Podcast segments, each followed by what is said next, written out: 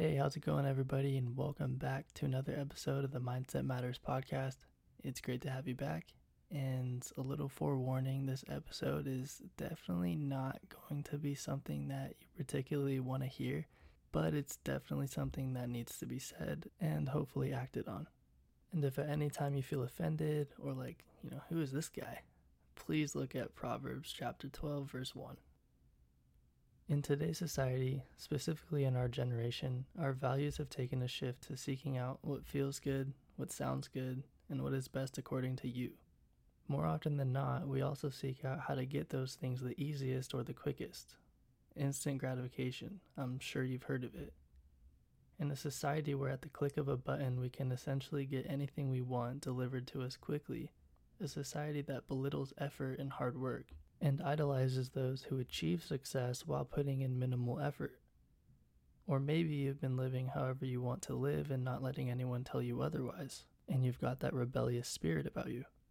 Your parents or friends may try to help guide you, but you see their efforts as aggressive, none of their concern or controlling, when in reality they see the direction you're going in and love you too much to let you hit that wall. Lack of discipline is so normalized that even taking basic care of yourself is uncommon, like eating three meals a day, prioritizing your mental health and well being, keeping your body physically healthy, staying cognizant of people and groups you choose to surround yourself with, and prioritizing healthy relationships. Discipline doesn't only mean getting yourself up to handle the things you need to handle. It's also refraining from the things you know deep down aren't right, things you know hurt you, hurt your growth, hurt others, etc.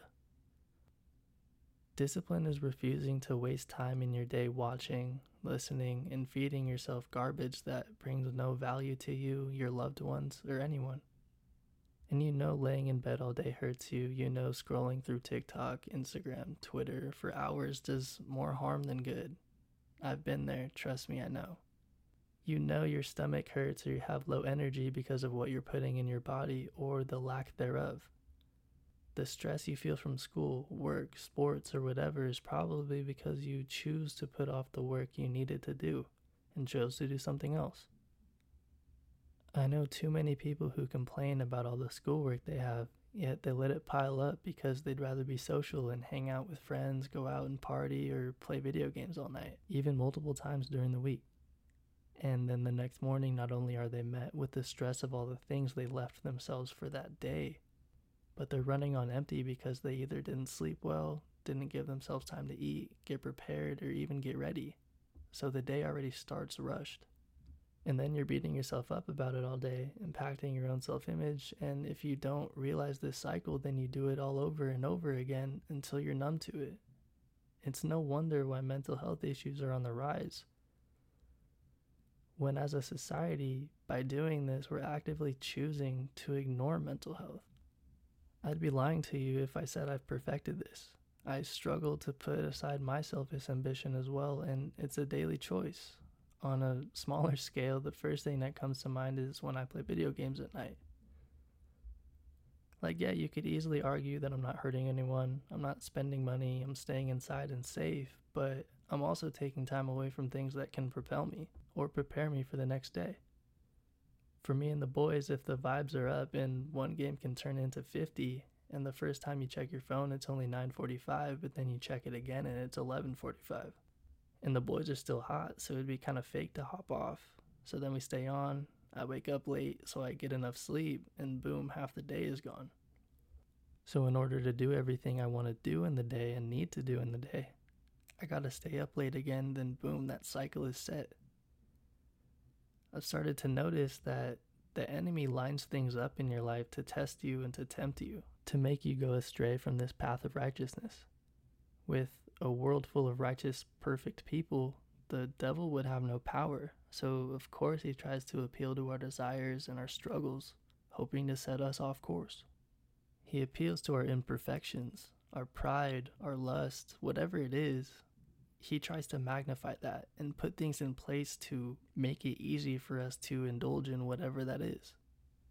And this is why disciplined attitudes are essential to becoming the best version of yourself. Not only to achieve the things you set out to do, but also to establish your moral compass. choosing to disregard the evil in the world you see around you, and not only choosing to steer clear from it, but to actively choose to confront and combat it. I mentioned in a previous podcast the analogy where every action you take is a vote for the person you want to be. That goes for who you are on the inside just as much as it does for who you are on the outside. A Bible verse that highlights this is Titus chapter 2, verse 11 through 14. And it says, For the grace of God has appeared, that offers salvation to all people. It teaches us to say no to the ungodliness and worldly passions and to live self controlled, upright, and godly lives in this present age. While we wait for the blessed hope, the appearing of the glory of our great God and Savior Jesus Christ, who gave himself for us to redeem us from all the wickedness and to purify for himself a people that are his very own, eager to do what is good. God calls us to be disciplined, for without self control, for without walking upright in the eyes of the Lord, we risk losing every blessing and promise that comes with having a relationship with Him. Without discipline, we risk making crucial mistakes. We risk acting ungodly, chasing worldly ideals, and bringing destruction to not only ourselves but the people around us. Staying disciplined, or how I like to put it, obedient to the values that God established in the Bible, not only the Ten Commandments, not only every chapter, but by the way Jesus lived and staying committed to walking with Him every day. This allows us to grow closer and more in tune with God and securing a healthy relationship with our Father in heaven. Deuteronomy chapter 8, verses 5 and 6 say, Know then in your heart that as a man disciplines his son, so the Lord your God disciplines you. Observe the commands of the Lord your God, walking in obedience to him and revering him take that as it is, but when you know that God will discipline us as a man disciplines his son because he loves us, because he wants the best for us.